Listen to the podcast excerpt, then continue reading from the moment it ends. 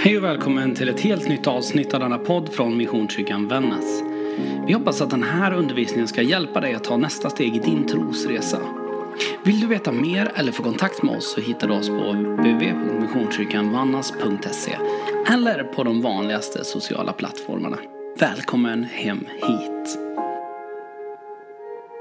Jag ska börja med att läsa det som är dagens episteltext och den är hämtad från Jakobsbrevet kapitel 5, vers 7-11. Vi ser den där också. Var tåliga tills Herren kommer. Jordbrukaren ser fram emot att jorden ska ge sin dyrbara skörd och vänta tåligt på höstregn och vårregn. Ha tålamod ni också. Visa fasthet, ty Herrens ankomst är nära. Klaga inte på varandra bröder, så blir ni inte dömda. Domaren står utanför dörren. Ta profeterna som talat i Herrens namn till ert föredöme i att lida och visa tålamod. Ja, vi prisar de saliga som håller ut. Ni har hört om Jobs uthållighet och ni har sett hur Herren lät det sluta. Ty Herren är rik på medlidande och barmhärtighet. Jakobsbrevet är en favorit hos mig, som jag ofta återkommer till. Särskilt i perioden när saker skaver och när jag kanske inte riktigt är den lärjunge som jag skulle vilja vara. Och då är Jakobs brev, som påminner om helhjärtad, helhjärtad hängivenhet till Jesus, en bra spark i baken. För det är just det det är. Till skillnad från de andra breven så är det liksom en mer samlad undervisning. Det är tolv lektioner riktad till var och en av oss. Snarare till lärjungen personligen än till en specifik församling och situation som många av de andra breven är i Nya Testamentet. Det här stycket kommer efter att Jakob har talat om övermod och varnat för det. För skryt och för att samla skatter. Och efter det som är dagens text så påminner Jakob läsaren om bönens kraft och hur vi kan använda bön vid olika situationer i livet. Men den här texten då? När Jakob talar om att Herrens ankomst är nära. Det är inte många verser, men det är mycket innehåll. Och jag tänkte att vi skulle hacka upp texten lite grann i tre delar. Den första delen. Var tåliga tills Herren kommer. Jordbrukaren ser fram emot att jorden ska ge sin dyrbara skörd och vänta tåligt på höstregn och vårregn. Ha tålamod ni också och visa fasthet, ty Herrens ankomst är nära. Är vänta ett verb frågade Johan häromdagen när vi satt och diskuterade de här bibeltexterna. Och så började det snurra i mitt huvud. Verb är saker som man gör. Starta, gasa, tuta, kör. Vänta.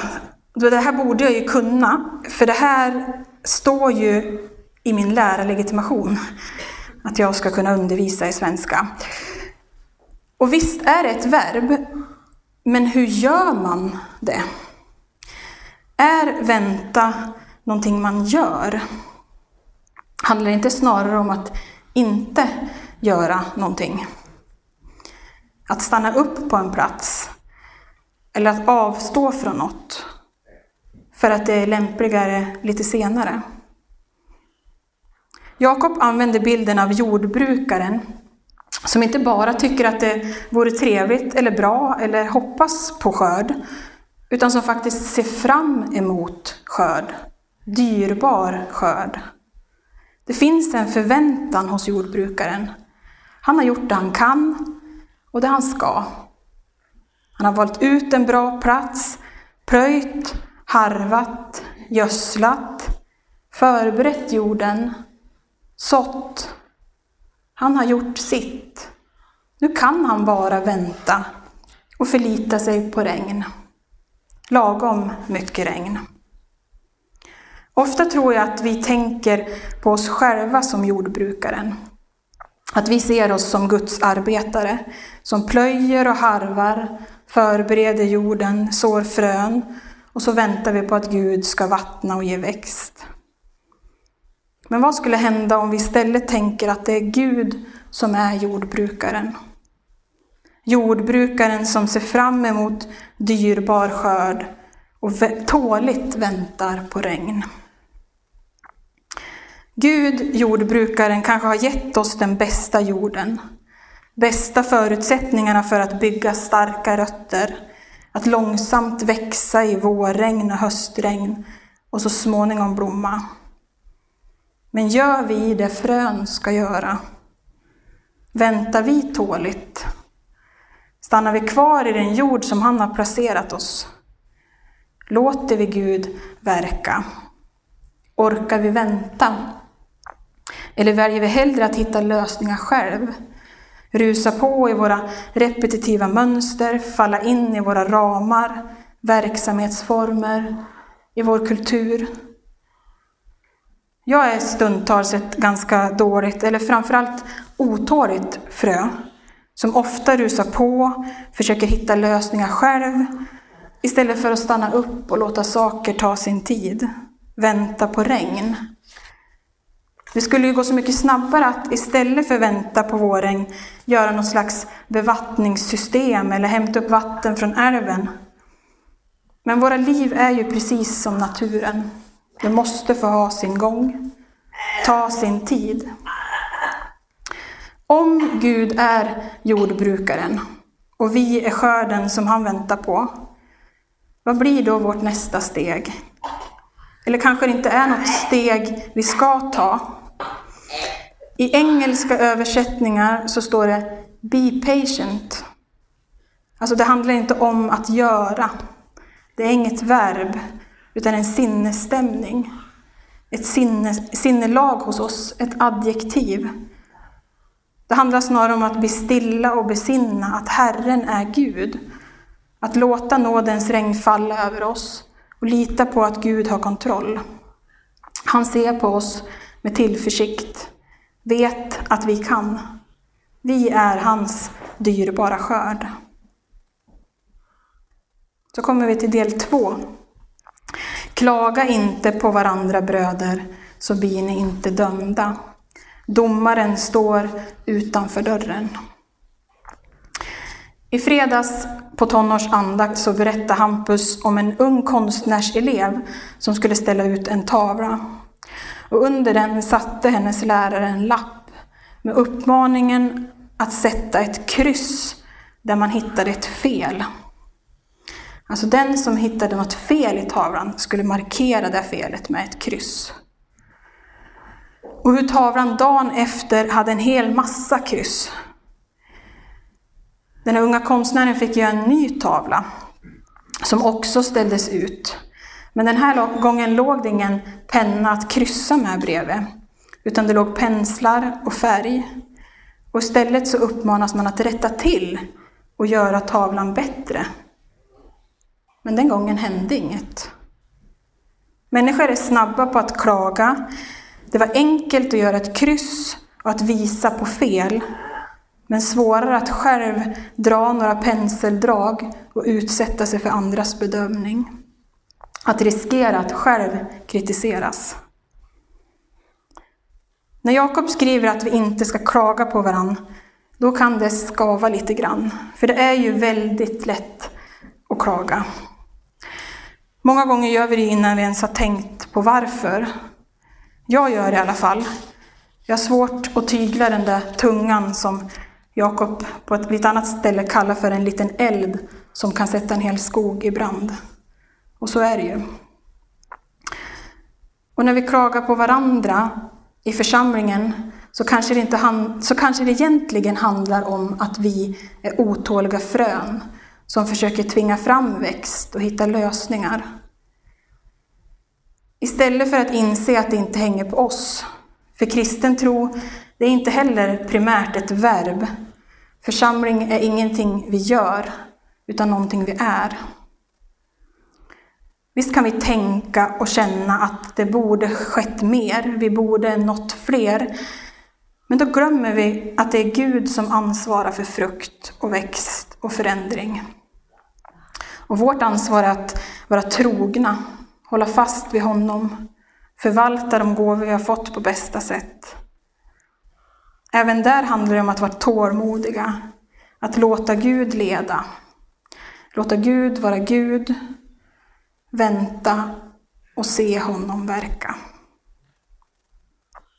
Gud som oftast verkar i det fördolda, som använder det lilla och obetydliga. Där vi som människa kanske är snabba att döma ut. I evangelietexten för idag från Matteus evangeliet så berättar Jesus liknelser om himmelriket. Att det är som ett litet, litet frö som växer upp och blir till ett stort träd där fåglarna kan bygga bo. Eller som en liten bit gäst som knådas ihop med lite mjöl och vatten och får degen att växa sig stor. Vi ska inte förakta det lilla och obetydliga. Gud som tar något litet och gör något stort. Det är precis det som julen handlar om. För när Gud ska göra entré i världen som människa, när räddningen, frälsaren, Messias ska komma, då gör han det på ett sätt som ingen hade kunnat ana. Genom ett litet barn, ett spädbarn i en krubba. Det stämde inte in på människors förväntan. Det hade varit lätt att klaga på, avfärda och döma. Men det lär oss att vi aldrig kan vara helt säkra när det kommer till Gud. Vem han använder, hur han låter förvandling ske. Vem vet vad det är för litet och obetydligt som han kommer göra något stort av nästa gång. Så kommer vi till den tredje och sista delen. Ta profeterna som talat i Herrens namn till ert föredöme i att lida och visa tålamod. Ja, vi prisar de saliga som håller ut. Ni har hört om Jobs uthållighet och ni har sett hur Herren lät det sluta. Ty Herren är rik på medlidande och barmhärtighet. Föredöme i lidande och tålamod. Martyrer och martyrberättelser skattas högt i urkyrkan. Och det var också en verklighet som människorna levde i, mitt i. Människor dödades för sin tro. Men det var inte bara profeterna i gammaltestamentlig tid eller människorna på Jakobs tid, utan det händer även helt vanliga kristna runt om i vår värld idag. Det finns människor som utstår extrem förföljelse även i vår tid. Varje dag och som ändå håller fast vid Gud. Som har tålamod och håller ut. I Nordkorea, Afghanistan, Somalia, Libyen och Pakistan. Bara för att nämna topp fem på Open Doors lista av länder med extrem förföljelse. Och inte bara i länder med förföljelse. Jag är övertygad om att vi alla känner någon som är ett föredöme i att lida och visa tålamod. Någon som vi ser på med förundran, att de orkar. Människor som möter motgång, kanske till och med gång på gång, som utmanas. Det kan vara fysiskt eller psykiskt, sorg, smärta och förtvivlan men som ändå håller ut och håller fast. Som är med och bär och tjänar andra, litar på Gud. Människor som har gått igenom ett helvete och kommer ut på andra sidan. Inte bara med livet, utan också med glädjen i behåll. Människor i vår närhet som likt jobb, trots att allt gick emot honom och allt togs ifrån honom, höll fast vid sin gudstro. Visst kämpade Job med sin gudsbild. Han ifrågasätter Guds godhet och uppmanar Gud själv att tala och förklara. Men framför allt så väntar han tåligt på att Gud ska göra det. Det är en sån styrka att ha kvar hoppet mitt i det som ser hopplöst ut. Att hålla fast vid ljuset fast det ser mörkt ut. Att vara lugn och vila i erfarenheten att det kommer vända. Jag vet inte om ni kollar på tv-programmet Så mycket bättre, där artister tolkar varandras låtar. Men för mig så är det en av veckans höjdpunkter. Och för några veckor sedan så tolkade Sherry en låt av Peter Jöback, Stockholm i natt. Och när jag läste texten om att vänta tålmodigt ifrån Jakobsbrevet så var det några rader i hennes tolkning som kom till mig, som jag liksom har gått och idisslat på sedan första gången jag hörde den. Vinter, höst gör det svårt genom mörker. Jag är lugn, för jag vet vad som kommer sen.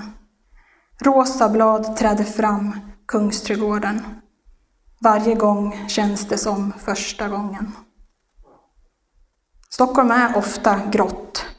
Och jag minns en november där jag inte såg solen en enda sekund.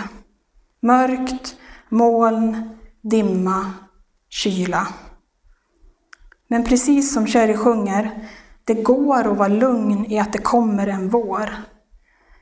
Och alla stockholmare vet att när solen skiner och körsbärsträden i Kungsträdgården börjar blomma, då är det den novembergrå bortblåst. Och det är nästan som att solljuset och den rosa explosionen av blommor blir som en smak av himmelriket. Det handlar bara om att vänta tålmodigt, att vila i tilliten, att det kommer vända. Och det finns garanterat sådana bilder även här uppe. Vändpunkter som ni känner till och som jag kanske också snart kommer kunna luta mig mot och vila i. Om jag ska försöka mig på att summera vad jag tänker att de här texterna vill säga till oss idag, så handlar det om tålamod. Vi har tidigare lärt oss att vi är ljus och salt. Det har liksom matats i oss. Men vi är ju också frön och gäst. Som med rätt hantering, rätt jordmån, temperatur och omständigheter kan få växa och göra skillnad. Och då handlar det om att vänta tåligt. Att trots allt det där som vi ser fram emot och längtar efter, drömmer om, låta Gud vara Gud. Att ha tålamod med varandra, precis som Gud har tålamod med oss.